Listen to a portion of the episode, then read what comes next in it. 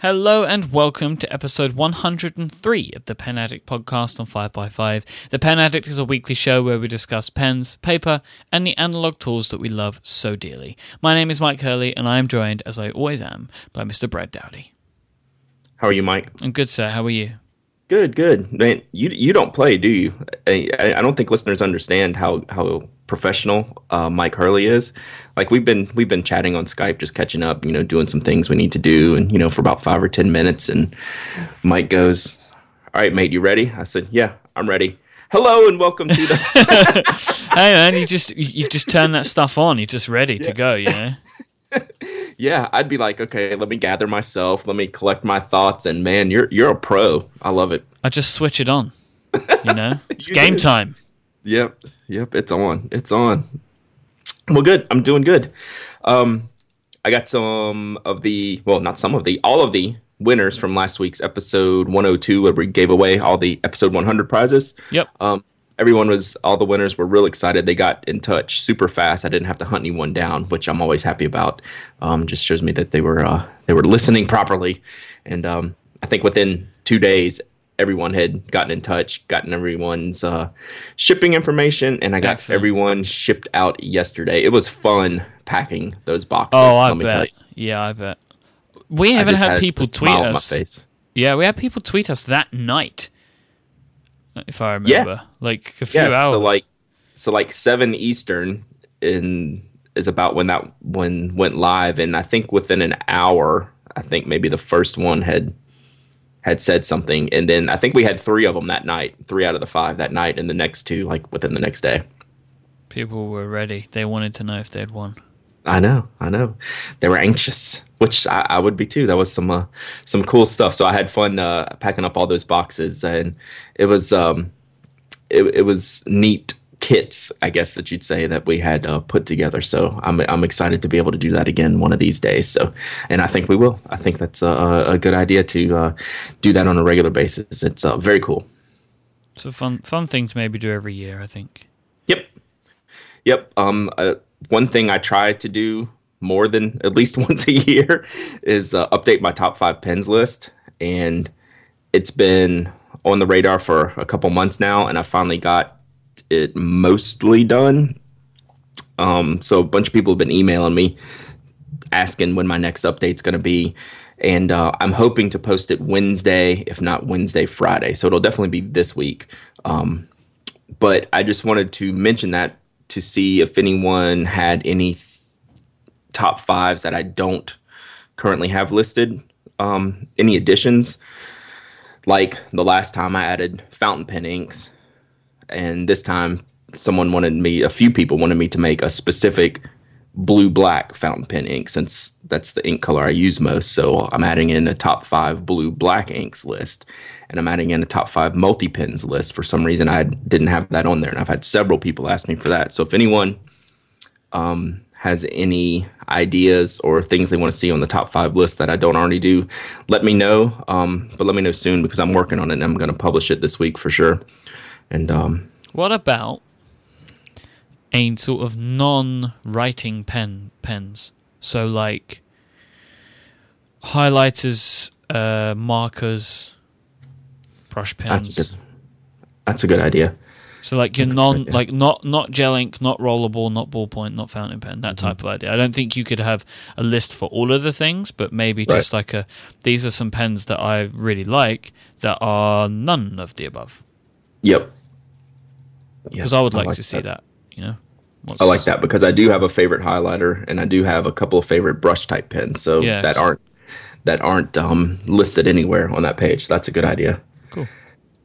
So let's say something like a non-standard pens or something. I like a we'll non, maybe non-writing. I don't know. Like not. Yeah. I don't know what you'd call it because I guess all pens yeah. are writing, but you know. Yeah, like I couldn't have a full top five highlighter list or full top five brush pen list. Yeah, I don't think um, anybody would, would necessarily need that anyway. Nope, I know, right? brush pens I could see, um, but I'm not an artist, and you know I use them to write with. So I like the ones that are uh, that are very specific, leaned more towards writing. But um, you could, someone could, some artist could definitely have a top five brush pens, but uh, not me.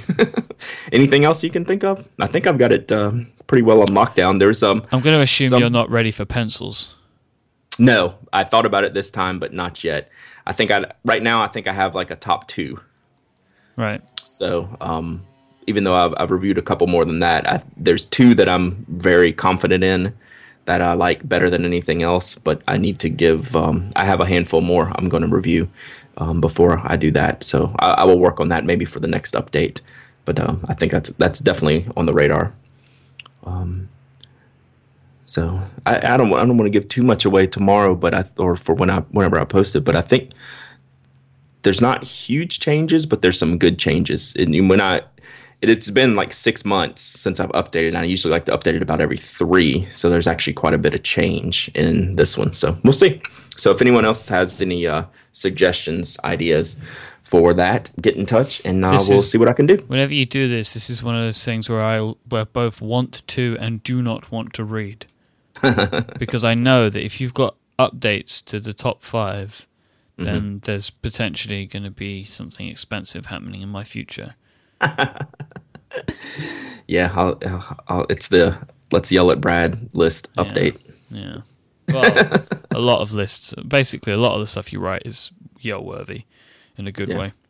Yep, yep. But I, have been happy though doing this top five since I've had like the top, just like the top overall pins, like across all categories. People will go out and buy like all five of them or something because, or at least four out of the five because one of them's a fountain pen, the TWSBI 580, but the other four probably would cost you about ten or twelve dollars total. So people have been going out and buying all those and going, you know, tell telling, you know, thank you very much. This is great. I didn't realize, you know, there are things like this out there. I see why these pens are good, better than what I was using. So that makes me feel good. I'm at least able to help out a little bit like that for uh, people that are trying to discover some new new writing instruments we've got uh, a loaded up episode here today, and we're doing it a little bit different than our normal format. Um, so let's go ahead and, and, talk about the pin blog of the week, and then we're going to get into listener tweets, which I, I put a call out last night, I think it was yesterday afternoon, because we just recorded last Thursday, and between last Thursday and today I've worked like constantly. I haven't had time to put together necessarily uh, segments for an episode. So when I, I, I like to hear from uh, the listeners and what they want to hear us talk about, and it, it, jars my memory on some other topics that I've forgotten about, and um, just to have answer some uh, very specific questions that people have. So we're gonna we're gonna do that today. But real quick, the pin blog of the week is Crónicas Estilográficas. How did I do? I that think that average. sounded pretty good to me. So this is a, a, website. If you're a reader of my blog, which I'm assuming you are, and a fan of my ink links, that you will see Mr. Bruno Taut's uh, Crónicas Estilo Estilográficas blog all throughout my blog. This is one of my favorite pen blogs ever because he focuses a lot on the Japanese pen market. Um, a lot of the new pens, but a lot of the old pens where I've been able to learn about the history of some of the favorite pens that I like. Um, he's doing a whole series on the Pilot Vanishing Point and its origins. Um, he's always talking about um, Sailor and Platinum, how some of their um, pen models came to be. So it's not necessarily a review site, but it's more of a historical look at a lot of these pens, how their design came to be, how their um, how they did in the market, you know, why they're not on the market anymore. He's got some really rare and unique items on here. And if for some reason you've missed out on this blog, it, it's a must add. This is um, one of my singular favorite blogs to read whenever uh, Bruno makes a new post. It's usually the first one I go to because it really it really speaks to me in the things that I like. So it's uh it's always a good learning experience, and I reference it a lot. He's had some good uh, reference posts that I've referred other people to um, to try to um, you know get answers about. I don't know nib, you know, vanishing point nib units or some strange things like that. But it's very good. He's been very helpful over the years answering questions for me. So y'all should definitely check it out. Good stuff. Good pick. Yeah, very good. Very good. Um, all right, you want to dive into it? Yes. Now this is one of those things. Like these days, it used to be like when I'd see you say, "Oh, you know, we've got uh we want to do an episode on with your questions or whatever." I mm-hmm. used to retweet the post, mm-hmm. but I don't do that anymore because is that you get so many responses, it's kind of not worth it. Yeah, so I've got like what four pages, four pages of tweets in here. Like I, So I we're- kind of looked at the tweet and I was like, I wonder how many, and I saw like the number. I was like, I'm not going to do this. Brad can collect these because otherwise I'll just be doing it all day. yep. Yep. So what I wanted to do is I, I copied pretty much everything that I saw, and if I miss you, I apologize. It was uh, not on purpose. I might have just overlooked it. But there's some that I that are definitely worth answering and having a discussion about. There's some of these that are really good that I want to elaborate that I might push off into like a bigger topic in a future episode, if that makes sense. Yep. Um, there were a couple of that grabbed me that is like, you know, I want to expand on that more than you know the minute or two that I'm ta- I'm talking about most of these. But um, let's get in it into it. Um, the first one, and I don't have a lot of experience with this, so I'm actually calling on the on the listeners for this. Uh, it's it's from Mina. She says, "Hi, can you recommend any pens for someone who has arthritis in their hands?" Um, and she, I since I don't have a lot of experience with this, the only thing I can think of that's really made what you- what you're looking for in an ergonomic style pen is a wider barrel and a softer grip. Now, not having arthritis, I can't really speak to how that actually works in reality. But the theory is that you'll have the wider grip for so it's more comfortable and a softer grip so it's more comfortable to help alleviate some of that pain. So something like the Pilot Doctor grip is a good um, is a good pen to look at. Also, any of the Uniball Alpha gel grip pens, they're a large barrel with an extra soft grip and those are something that I would look at. So if anyone has any more specifics around this topic, um, shoot me an email or a tweet, and I will forward it on to Mina to to see to give some other ideas. But those are, are my suggestions right out the gate. so, quick point. I'm Yep. on Cult pens right now. It says Dr. Grip has been discontinued. The whole line. It says the Dr. Grip range has now been discontinued. That's what it says. Wow. Cult pens. Although they have some in stock. Oh no, no, they discontinued. Uh, but they have uh, put together an ergonomic pens page. Mhm. Could be useful. I'll put that in the show notes. Yep, and JetPens has an ergonomic pens page too. I'll put that in there too. The, the show notes for this episode are at 5x5.tv slash pen addict slash 103. Good call. Good So- call. Sorry about that. No, no, that's um. You can still find them because, like, I, when I googled, I also found uh, an Amazon link, so you can still buy them.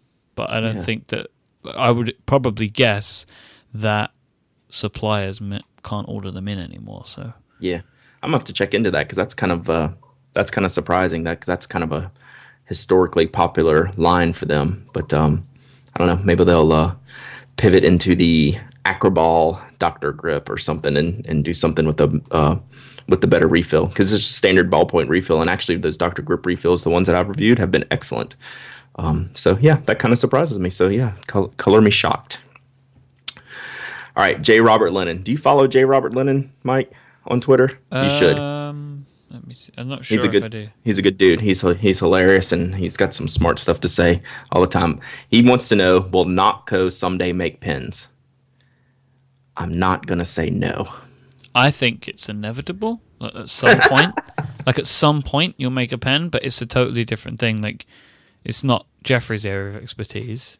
It's Right. not yours. So It's come up in conversation, put it that way. It's not imminent by any stretch of the imagination, but it's it's on the one of these days this would be nice list. So it's it's on the radar, but nowhere near imminent. And um, maybe it- it maybe the range. Maybe Cult pens have just discontinued it from their catalog. That's possible. That's possible. Sorry, I didn't mean to for you to get wrapped up in the, the No, Doctor grip. Sorry, I was just thinking about it then. It's not it's not Doctor Who cancellation. You can settle down. All right, uh, Stuart. Stuart from Informal Scribble. He says a question I would like you both to discuss. What fountain pen would you recommend for somebody that is turning 31 next month? Um, I have it on good record that he's he's uh, talking about himself because we've actually talked about this on Twitter. He's looking at something like the Pilot Falcon, and what else did he say? It's the Pilot Namiki Falcon, uh, Edison Beaumont, maybe. Um, I can't remember, but uh, anyway, he was wanting um, wanting to change it up a little bit and get something cool for his upcoming birthday. And I have a lot of questions like that. What do you give for a birthday? What do you give for a gift? And um, that's a, it's a really hard answer. Um, for him, I recommended, and he actually, it wasn't a Beaumont, it was one of the Franklin Christoph pens.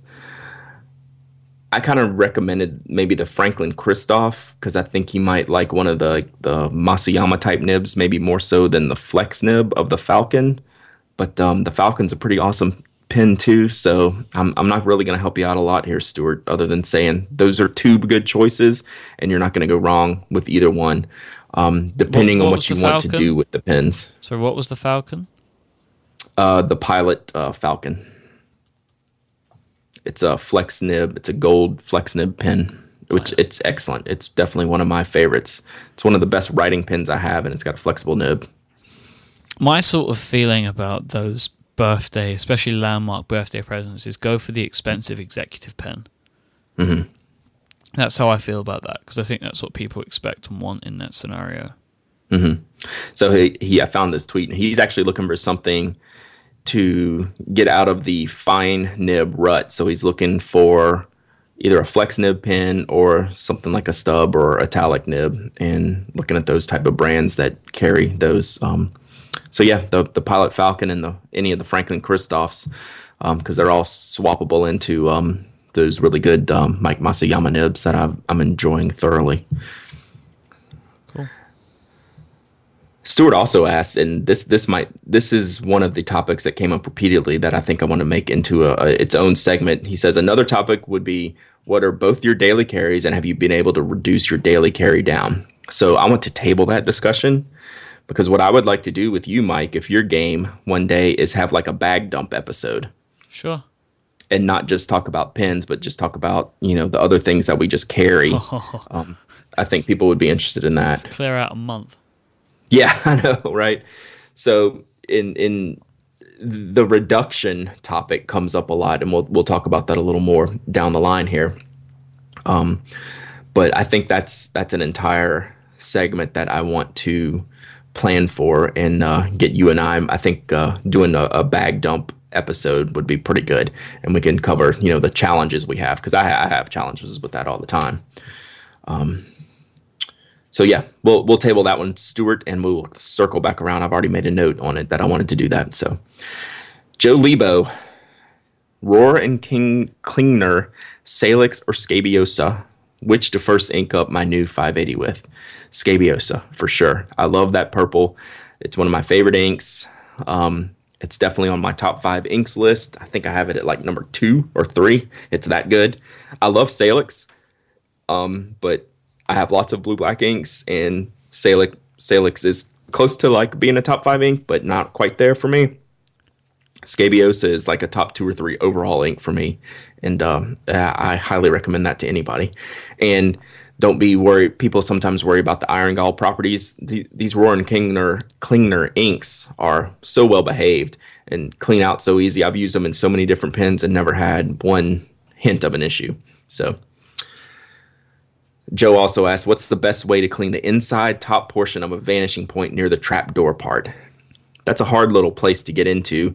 I've just um, soaked mine in water for a little bit and then folded up a paper towel like into like a very fine little area and just kind of jammed it in there. I've never taken it all the way apart or or gotten way down in there. I don't have get too much ink trapped in there, but I, I don't know the absolute best way, but that's how I do it. Um, and just kind of going through the front end of the of the nose and um, just kind of get it cleaned out in there. What about?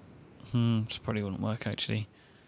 I was thinking maybe if you used water and then one of those, um, you know, you get like, uh, I don't think I can't think of what to call it, like air in a can.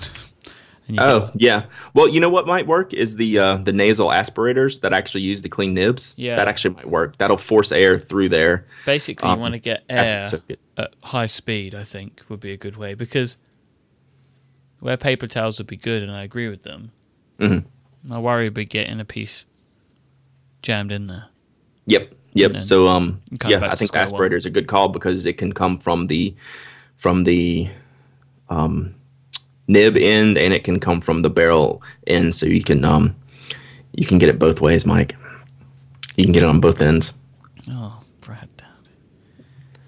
It's a pen pod it's a pen podcast, man. Pen we gotta talk about things. Mr. Chase McCoy, he had a he had a boatload of questions and they were all good, so I put them all in here. What are your thoughts on the Midori Traveler's Notebook? Now, do you own a system like this at all, Myke? No. I do not either, but I love the idea of it. I always love seeing people's pictures of them and think it's a really good format.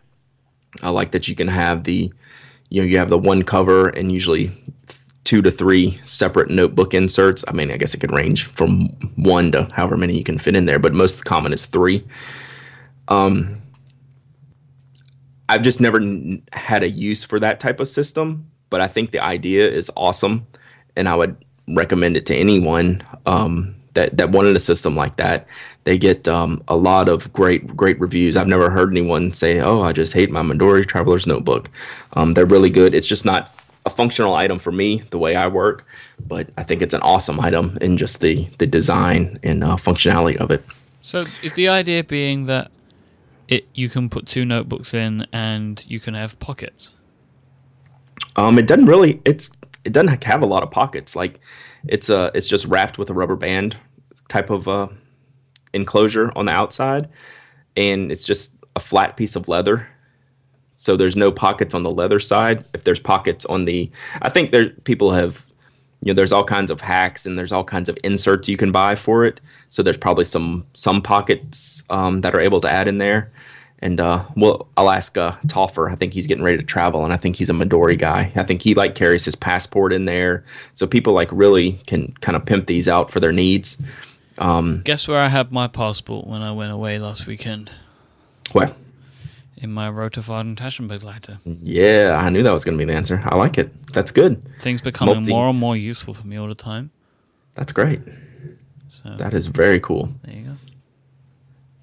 So uh, Chase also asked the the the popular question: What are good pens to give as graduation gifts? This is a really tough question because you, I just don't. I get this one in the in my email inbox at least once a week for um, that this type of gift, just from um, you know someone who really doesn't have any any experience with it. And I tend to just go kind of like what you were saying with the classically styled pens, but I I, I recommend um, like the Lamy 2000 rollerball and ballpoint a lot for someone who's not wanting a, a fountain pen. Yeah, I It's think a- it's dangerous for us to always say fountain pens, fountain pens in these scenarios. It's probably most of the time a bad idea to go fountain pen. Yep, I almost never say fountain pen unless someone specifically says they want a fountain pen. Otherwise, Yeah. I usually say rollerball, and I usually say something like the Lamy because I know it's it's pretty much a timeless design, and it's actually a pretty good value when you're starting to shop for these type of things where people are comparing them to like uh, Mont Blanc rollerballs that might be two or three hundred dollars. The Lamy rollerball, I think's around a hundred dollars, maybe a little less, something like that. Um, and it's just a style. It it it it looks cool, it feels cool, and it's never going to go out of style. So that's that's one I actually tend to recommend a lot for people who don't have a lot of experience and are wanting something interesting to give um, give as a gift. Then Chase Chase asks a third question. Then this is going to be this is a good question. What are your top five most exciting pens? Not the best ones necessarily, but the ones you feel everyone should have. So that kind of that's a hard question because I don't think those two things jive. My top No, five don't. I exciting was just about to say that. Yeah. are not the ones that I feel everyone should have. Yeah, exactly. No, I agree with that 100%. Yeah. Like my like my top five most exciting pins would probably start with like my Edison Menlo, which is a pump filler, um, which was made specifically for me. You know, Yep. that's exciting for me. My Franklin Christoph Pocket pen, that's the eyedropper. That's a very exciting pen for me because it's cool looking. Um, it's interesting. People always ask questions about it. Um, it's got a killer nib, but should everyone have that pen? Probably not. You know, there's there's it, it's not quite Um, that thing. If I could name a pen that everyone should have, can you name a pen that every okay, Myke? Everyone in the world gets a pen. What are what are we giving them? Retro 51. I'm obviously partly kidding. I don't know. I thought it was pretty serious. I thought it was a valid answer. Well, That's yeah, question. I think though that you probably would be better off giving people like a, like I don't know, one of the Moleskine pens or a Sharpie pen, like not the found that the felt Not the tip, yeah. not the permanent marker. Yeah. Because they're, they're hard better all round pens. I think everybody could appreciate one of those, or maybe something like a Pilot G2 or something like that. Like Yep. a solid pen that everyone's going to be able to appreciate. Right. You know what's a good one is uh, that I actually recommend a lot in uh, email is the Pentel Energel. Um, because I'm not a necessarily a huge fan of the G2, and the Energel always surprises people on how good of a pen it is. So, you know, that's one that every a pen that everyone could own. Um, but it's I don't think that's those pins are not exciting at, in the least. They're just high quality workhorse type pins. Um, so actually, I'm gonna I'm gonna make a note here and, and think about this question a little bit more. See if I can come up with like a top five most exciting pins that um, are reasonable for everyone to have. What do you think about that? That sounds like a great idea. Like I think, like I think, you know, I think probably like a Fisher Space pin would make that list. Sure. You know, something like that. Yeah, but I, I agree with you that exciting and everyone should have are not the same thing, even nearly. Yep. So I will work on that list. I'm making a note right now. Um, except it's exciting, not exist. It's not the top five most existing pens. It's Well, the top five most too, exciting. Well, I guess the top five pens that exist, that's definitely a list that you're working Yeah.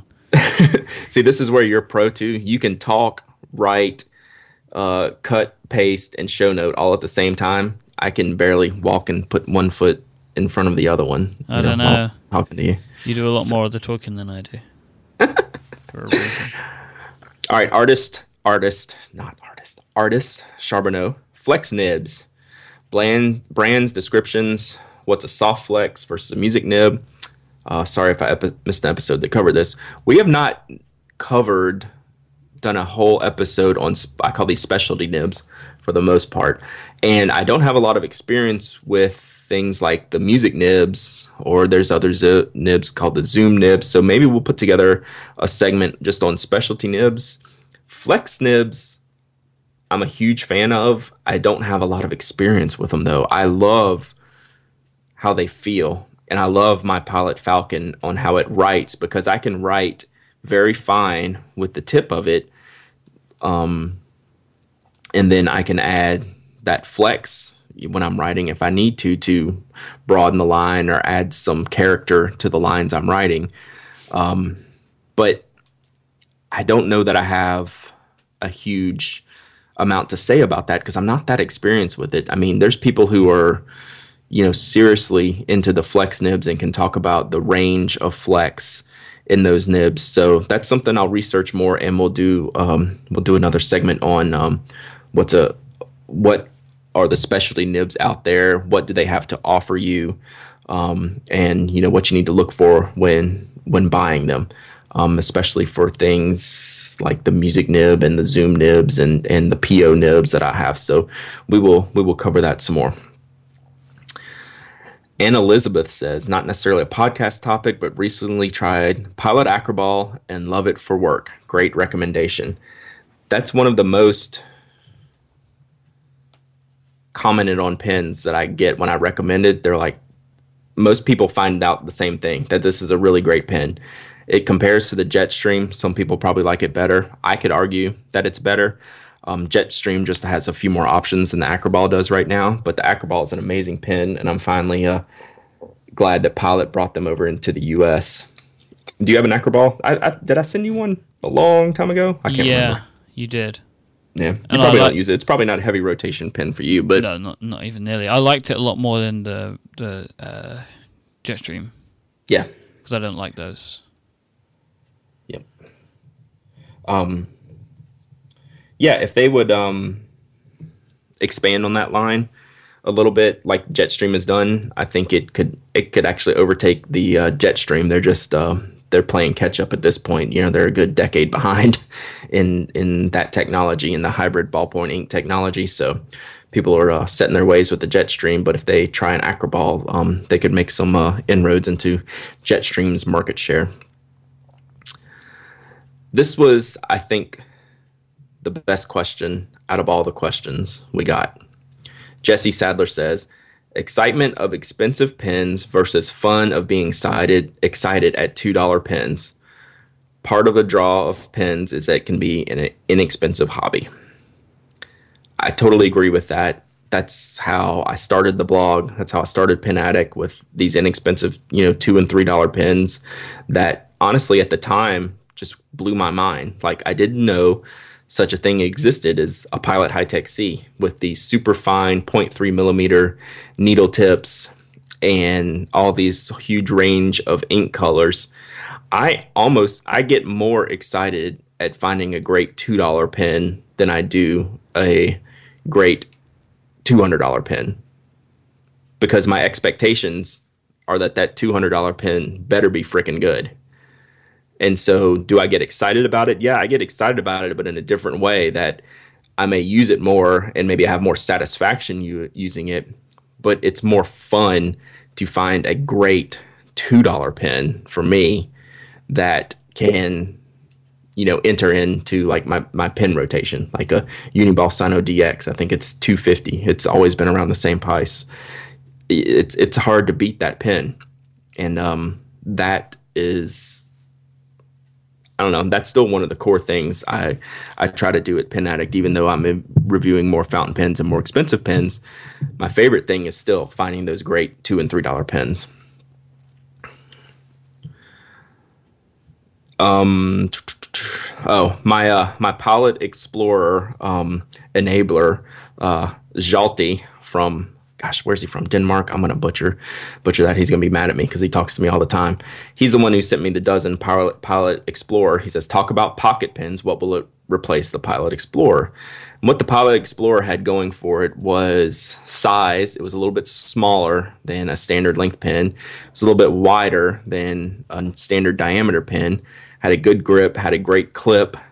Um, I don't know that it's necessarily a pure pocket pen, and I'm actually having some struggles with pocket pens right now, trying to find that right thing. Um, I've got a review of um, really more of a keychain pen coming out later this week. It was on Kickstarter. It's called the Move. But I've got the Lamy Pico, which is a good pocket pen. Um, that might be a good choice, but you're stuck with the ballpoint refill. So I'm having some challenges and I've got some ideas. So uh, hold that thought, Jalti, and I've I've got some ideas on that that are hopefully coming out on the blog soon. I hate to I hate to uh, talk around that question, but I don't think there's a clear replacement for the Pilot Explorer right now in Such the way that pen is designed. Such a tease. I know, I know. That's why I like these. I like these questions. They give me uh, they give me some good ideas for some topics too. So, you know, they're uh, they're they're helping us make the show that they want to listen to, Myke and the blog they want to read. Yeah, absolutely. All right, this is a good question. You ready? Yeah. How are things working out with the Hobonichi Techo? Horribly. Oh. But it it's it's uh it's me. It's not you, Hobonichi Techo. Um, I'm not a planner person. I knew this was going to be the case when I ordered it. This is why I haven't ordered a planner in years. The Hobonichi Techo itself is an elite product. Um, I actually hardly use it these days. And when I do use it, it's just because I want to write on the Tomoe River paper. So all the days that I've missed this year, you know, I'll have, you know, like fountain pen ink tests on them. So I'm using it for not its intended use. Um, I'm not a planner guy. I tried to stick to it. Totally the I lasted, same. Can't do it. Yeah. I, I, I don't like to be restricted so heavily. Yeah, I don't think I made it through February daily. Um, it was close, you know, maybe through the end of February, and since then it's just been blank. And I actually stopped carrying it with me, and then sometimes I'll break it out just to scribble in it because that paper is awesome. If if Hobonichi came out with like a gridded, bound Tomoe River paper notebook, I would buy ten of them. But the planner its planner portion itself is just not a functional thing for me. So I won't be ordering one again um, despite the fact it's one of the best products I've ever seen. Um, as far as planners go, I just cannot personally use a planner. That is not my style, not my system. Um, but it's not a knock on the Techo itself. So there you have it. It's uh, it's been a fail for for me using it, but um, that doesn't mean it's not an awesome product. Kanuni Renishin, I think she's she's um, distraught now that she doesn't have a list to keep. So she wants to know do we need to add anything else to the pens that shall not be named list? she needs a new list to keep, Myke. Hmm, that's a good question because, I mean, aside from my mention earlier in your men- like we don't talk about the retro and the vanishing point like we used to. Mm-mm. Um, I think probably I don't know maybe the Pelikan M205 because I talk about it so much. Mm-hmm. Do you mm-hmm. have one like that you that you talk about more now than? I don't think so. I think it's it's pretty well spread around. I don't think we have an overwhelming uh, an overwhelming uh, pen that we that's always talked about, except maybe the Visionaire, just out of spite. We don't talk about that anymore. So yeah, I don't I don't think we have one right now. I don't. No, I I, don't think, think we're so. okay. We'll we'll do our best to find another one though. Yeah, I mean that's what we're always trying to do, right? Mm-hmm. Yep, I would love it. Whoa. Hey there. Jim can't. He says, "Oh, talk about your grinds." See, if I just ended it right there, would you have to change our rating on the podcast? I don't even probably actually. so, or you can just tell me what you had redone to your Lamy, Lamy 2, 2000. So yeah, my Lamy 2000 two yeah 2013 Atlanta Pen Show. I got Mike Masuyama to grind it from an extra fine stock extra fine nib into like an extra extra fine 0.2 millimeter. What do you would consider like a Japanese extra fine nib? Just a And it- needle. Yep, really, really super, super fine.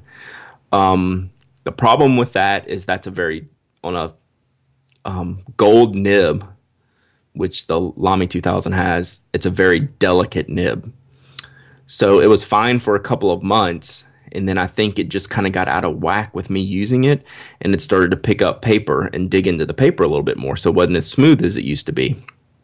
So I brought it back to the pen show this year, and I basically had Mike Masuyama kind of back that off a little bit. You know, there wasn't much I could change about it, but he almost kind of rounded it off and dulled it down, if you will, to now where it's more like a Japanese fine nib, and it writes super smooth now. Um, it's no, it's not grabbing the paper anymore. Um, so yeah, that was all I had had to do with that. Um, it just it was almost too extreme what I had done to it the first time to where it became so fragile. I think it just stopped working the way I wanted it to work. So luckily we were able to to just back that off a little bit and um, now it's working perfectly. I used it all night last night and uh, I love it. So yeah, it's back to a good shape now. Um, probably like a Japanese fine instead of a Japanese extra fine, or even I might have had it even finer than that. I mean, it was really, really, really needly. So you got to be careful with those gold nibs and getting these extra, extra fine nibs. It can be done, but they take a lot of care and a lot of patience. And you know, someone like myself, I don't think I have write with a lot of pressure, but when someone like Mike Masuyama watches me write and he like goes, "Ooh, you press hard," and I think I'm just barely writing.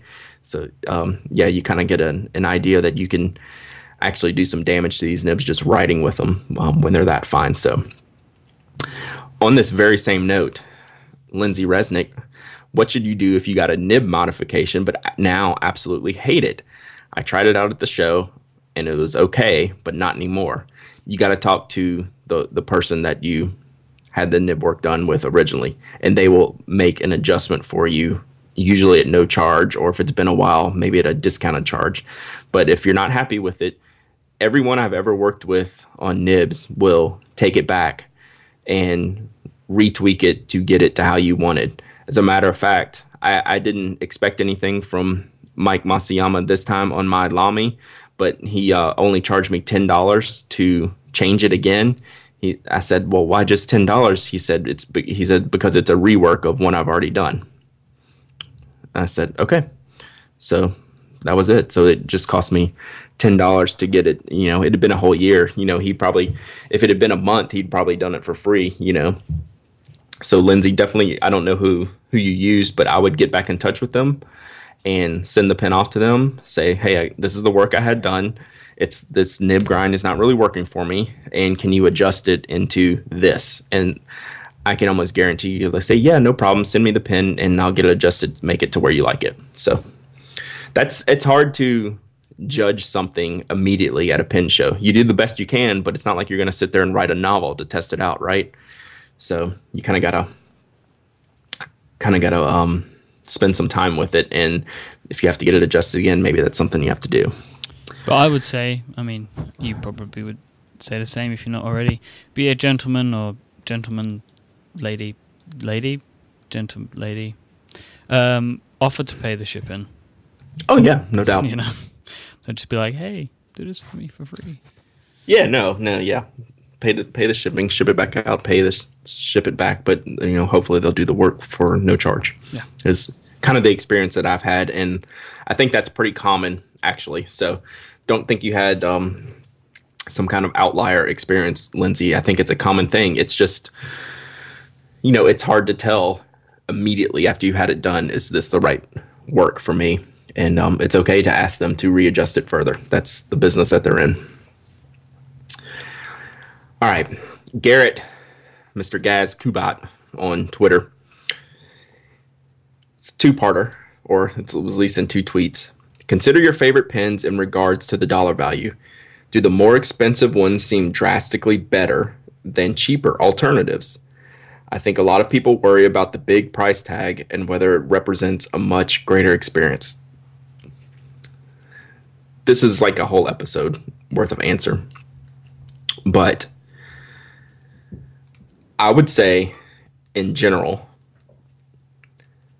the do, does the big price tag represent that much greater of experience? And the answer is no.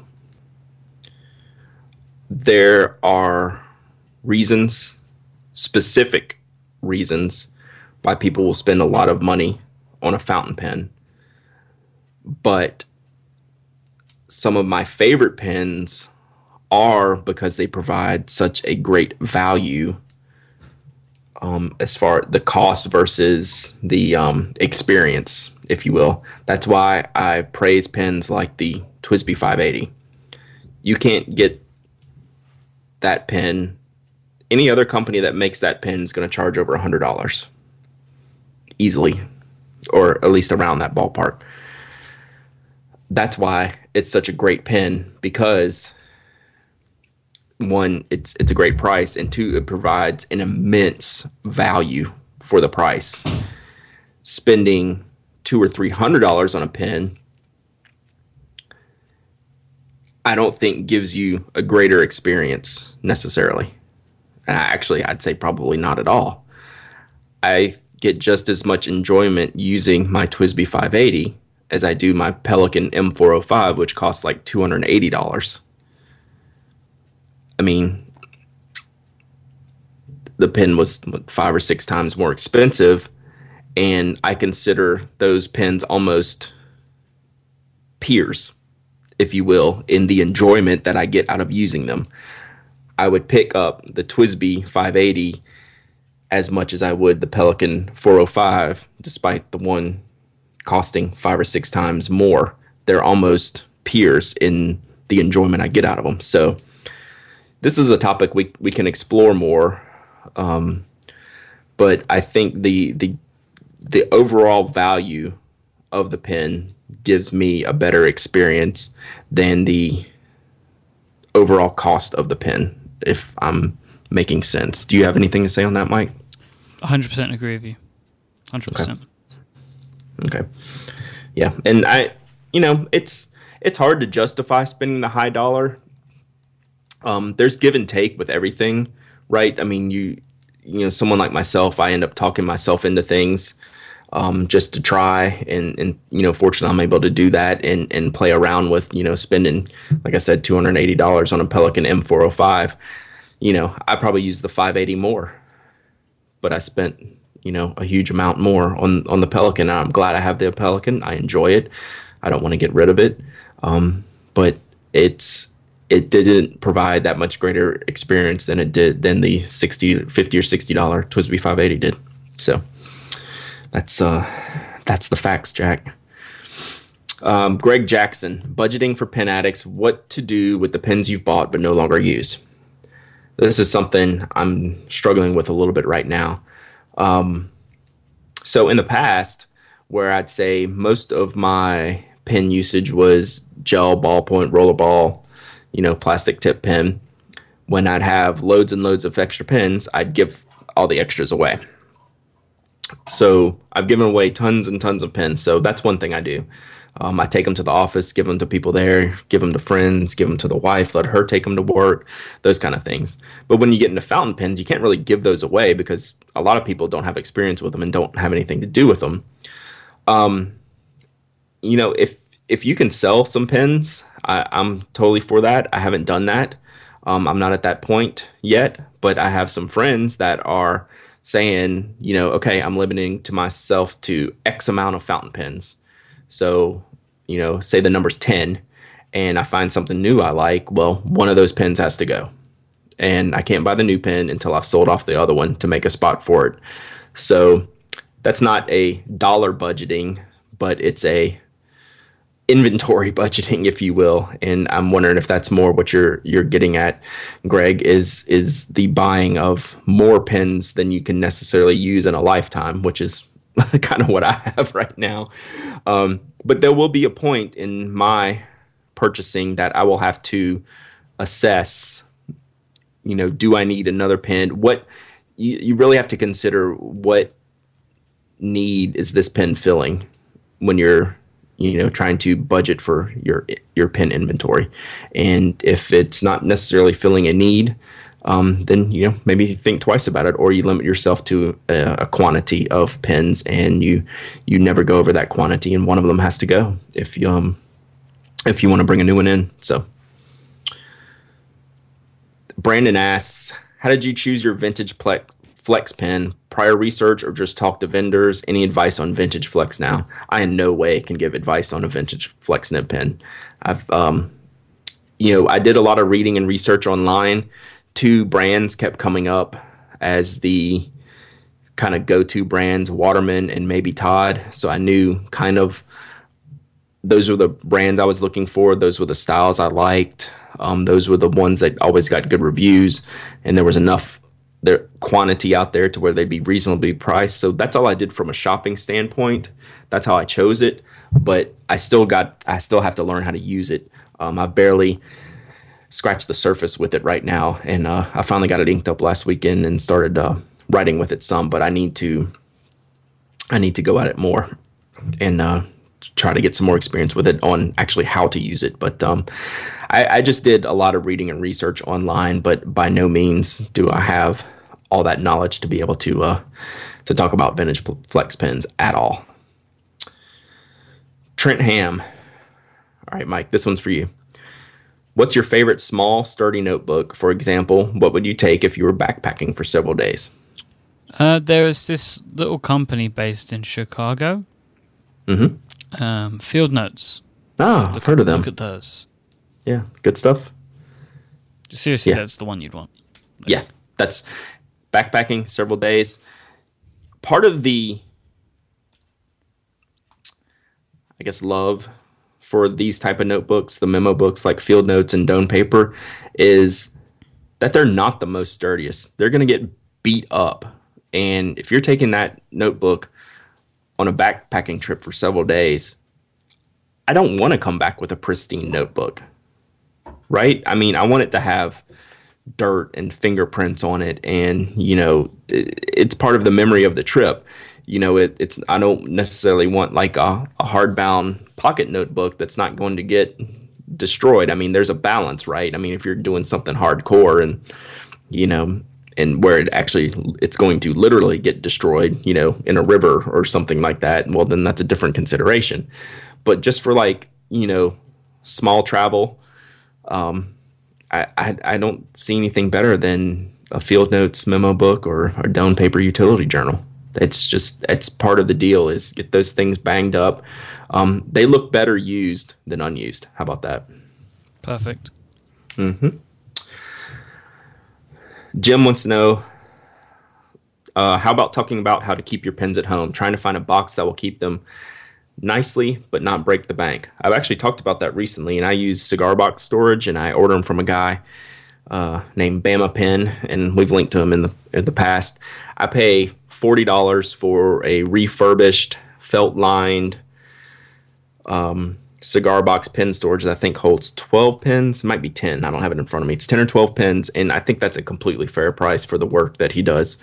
Um, I don't have storage other than that. Um, if it's not for my fountain pens, all my other pens, like my all my Kickstarter pens, Retracts, Retro 51, anything I'm using regularly goes into the uh, the blocks and the grooves by Mike Dudek. So those are the things that are all sitting on my desk for pen storage. Everything else goes into I don't know, like bins in the closet. Um, but the stuff that I'm I'm keeping out and handy that I use a lot is either going into the Scarbox pen storage or into one of Mr. Dudek's fine pen holding accessories. Christopher Graves. I'm gonna need some help with this one, Myke, because this is a good question. I'm really into innovation in stationery, as the Kuru Toga, the Tombow Olno, and the Livescribe pen. Live Livescribe pen. What are your some of your favorite stationery innovations? Maybe a bunch of the stuff that Evernote's doing. Mm-hmm. Um, so they have like the Evernote notebooks, and with Moleskine, they have the Evernote post-it notes. That could be a place to start. Mm-hmm. Some interesting ways to bring the two things together. Yeah, I think my answer is actually a little bit simpler and maybe more obvious, but I think it's microtip gel pens. Um, just because you didn't you you know five or well not five years ten years ago you couldn't necessarily get any pen under 0.5 millimeter gel ballpoint rollerball whatever and now the technology has come in to where manufacturers can make these really fine points. I mean, that's kind of hyper specific to me because that's what I enjoy. But that would be one of my favorite innovations that now I can get a pen that suits my writing needs better. And it's just in the fact that they were able to make something that much finer with the same quality that they made the much larger pens in. Um, so that's kind of my my favorite innovation. Oh, I meant to look this up for Christopher. It says I don't carry my specs in a floppy leather pouch, so why my precious pens? Are there any hard cases for carrying one or two pens on the go? Yes, there are, and I meant to look it up. I think it's Pelican that makes a box. It's like a hard, um, it's a leather box, but it's, I mean, it's super structured, and it won't break down, and it holds two pens. I think. Um, I'll have to look that up. I'll have to I'll have to ping Christopher. I meant to look that up before I got on the show today. And I think uh, makes a either a one or two hold one or two um, carry hard leather cover too. But I think Pelican is the one that makes the box style. So I'll have to look into that for Christopher. So Pierce, who's my uh, my new friend from the Atlanta Pen Show, he bought the Franklin Christoph um, Model 40 Pocket and he's using it as an eyedropper. And he wants to know is it normal to see ink in the section on top of the feed housing, or talk about eyedroppers in general? It's yes, absolutely normal to see ink in the section on the top of the feed. Um, mine do it 100% of the time. Um, and it's nothing to worry about at all. It doesn't leak out of there. It doesn't get out of there at all. It's just the the normal flow of the pen, and in something like the uh, Model 40 Pocket that's clear, like a demonstrator style, you're going to see all the nuts and bolts. So that's probably in all of our pens right now. We just can't see it in all of them. Um, so yeah, that's completely normal. Um, I, I using that as an eyedropper has been kind of eye opening to me, and I haven't really experienced any other eyedroppers yet. But I now, where I used to not consider eyedropper conversion pens at all, now I will consider them because it's actually easier than anticipated to keep them intact, keep them sturdy and safe and clean, and they work great. And it's it's really easy to fill and generally easy to clean. So just got to add a little silicone grease, and you're good to go. So Terry asked a question that we've had a hundred times, but you know Terry might be new to the show, so I wanted to to see if you had any different answer to this, Myke. But Terry wants to know, as a newbie, what would you guys recommend as a starter fountain pen? And it's it's pretty much the Pilot Metropolitan still, or the Lamy Safari if you like that style. I don't have anything better than those right now. That's still the go-to fountain pens for me. Um, as a, a, a very beginner um, fountain pen user, you want to get into something new, try something different. Those are the two. Those are your two choices, and I don't think there's a third. Um, your thoughts on that? You agree? I, I think. I agree one hundred percent. Yeah, I, that's actually come to be an easier answer in the past six months to a year since the Metropolitan came out. Yep. And I know it's not a pen. I, I don't necessarily love that pen. There's a um, the section is a little bit not great for me, but it's too good of a pen to not recommend. It's just that good. So Tony Roman, and before I get to Tony, yeah, we're almost done here. Okay, cool. I was gonna say, do I need to cut this off at some point? We got a lot of questions. Tony, Tony, I got. I want to say, um, thanks to Tony for all of his Twitter questions and just all of his following. He's one of my favorite people to chat with on Twitter. He's always got good stuff to talk about, and I, I really like uh, really like talking with Tony. So he says, "My transition to the dark side is nearly complete.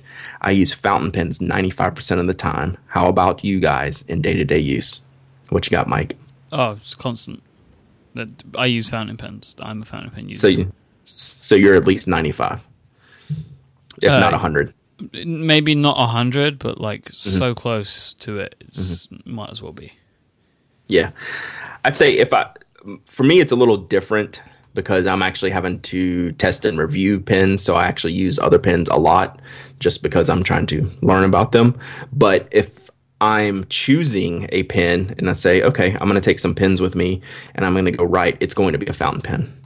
Um, these days, I'd say I'm probably but I'm I'm, I'm probably 80 20 because I still use I still use a lot of my Kickstarter barrels.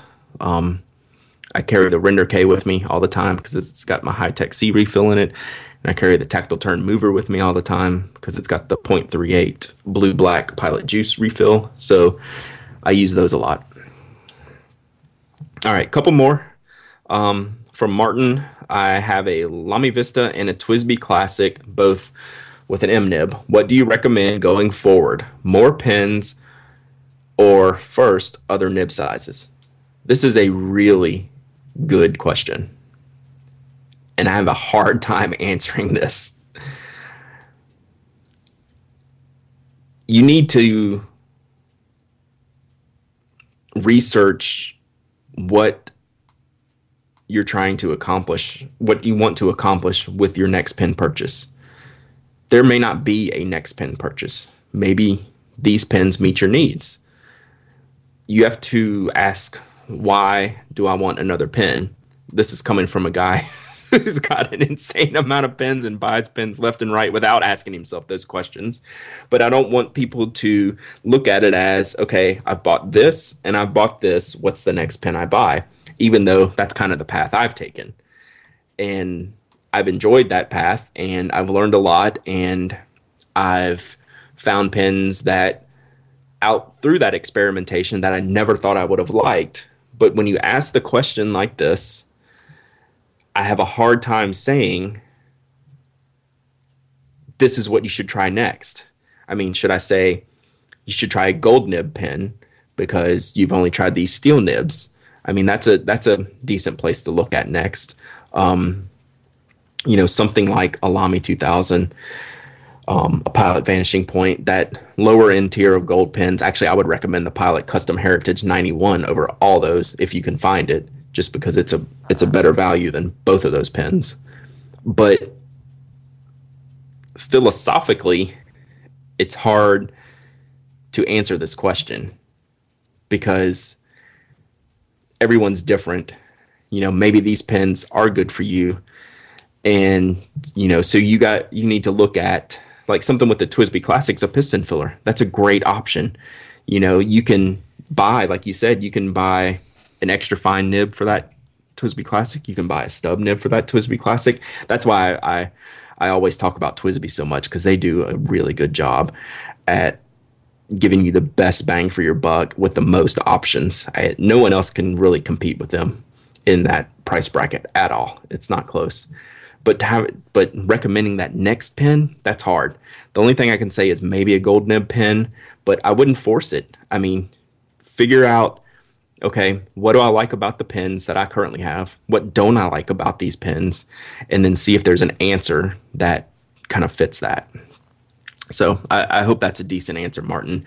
Um, it's a really good question, and it's kind of a hard one to answer. Um, and I'd be happy to talk about it more with you if you have any more questions about it.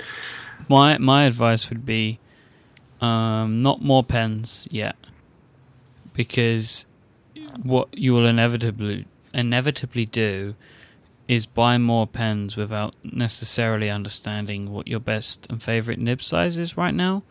Mm-hmm. So I would maybe suggest if you haven't already, get a pen that does have um, a bunch of different nibs that you can get for it, and just buy a few and try them out. Mm-hmm. So like a TWSBI, if you haven't already got one, you know. Then you yeah, he's got the tw- the TWSBI Classic, which is uh, easily swappable nibs. Right. Then you should try and invest in a few different nib sizes and try those out. Find your favorite nib and then start buying new bodies that you like. Mm-hmm. That would be my advice. Yeah, so you're right in the middle of that spectrum right now with a medium nib. I'd try maybe an extra fine and then maybe a 1.1 stub nib. Yep. And then you'll kind of see between those three, these are the types of things. This is the nibs. Uh, these are the nib sizes that I prefer, and what pins and nibs are going to give me that best option going forward. So that's good advice. Thomas wants to learn about ink properties and how to test them. There's so many different types of ink reviews out there. Thomas, I'm with you, brother. there are ink reviews that are epic in length and thoroughness. And what I would tell you is I would go to the Fountain Pen Network, go to their ink reviews board, and look at some of the default templates that people use. Um, they cover every single thing about the ink that you can imagine. I'm never going to get to that point. I, there I go saying never again, Myke. Never say never. I'm likely not going to get to that point on the Pen Addict because I just don't have the time or those type of tests that people are doing do not interest me in my daily use of a fountain pen ink. I need to know a lot fewer things about an ink than some people, right? I just need to know is it going to work good on this paper and is it going to feel good when I write with it? I'm not personally concerned with waterproofness and bulletproofness and you know different kinds of of tests and pH levels of the ink. It's not a concern to me, but the biggest resource is is the fountain pen network and I would go look at those templates and see what on that what on those templates appeal to you and then test out those things in the inks. You don't have to test all those properties. Test out what's important to you.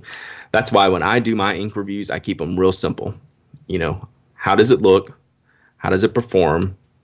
What's the dry time like? I mean, is it obscene? You know, and that might be an issue. And that's about it for me. You know, the performance, the looks, the feel, and uh, but you can get way, way more in depth, and that's where I would start. Chris is asking me about my typh- Typhoon, my Visconti Typhoon Opera Blue um, that I just bought. How am I finding it? Um, and he compares it to another Visconti called the Homo sapien Steel Age Oversize, which is, ooh, it's a beautiful pen. How are you finding the Opera? It's really good. Um, it's still hard to put into words. That's one of those justifications. Do does it justify the money that you spend on it? Um, yeah, right now it does but you know, I'm going to get a full review on this. Right now, I'm very happy with it. Um, I, I can't compare it to the other pen you mentioned, the Homo sapien steel. That pen is a beautiful pen. Uh, looked at it online. It's a stunner. I I don't know if I'd be able to pick between the two. I'm not. I don't have that much experience with it, but uh, I'm very happy with my Typhoon purchase so far. All right, Myke. Last question. You ready? This ready. for you. Okay. It's from our our friend Slug Nutty. What is the airspeed velocity of an unladen swallow?